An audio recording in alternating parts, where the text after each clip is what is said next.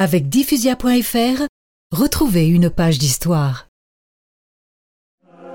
Le mercredi 3 janvier à la Sainte-Geneviève, l'abbé Chinchon célèbre la messe des funérailles. Suivent les 250 filles de la charité, le clergé avec nombre de lazaristes et une immense foule parmi laquelle on trouve à la fois des ouvriers du faubourg Saint-Antoine et Madame la maréchale de MacMahon, qui obtient la sépulture dans un caveau de la chapelle de Reuilly. Le corps de Catherine demeure sur place, sans transport de corbillard, comme elle l'avait prédit.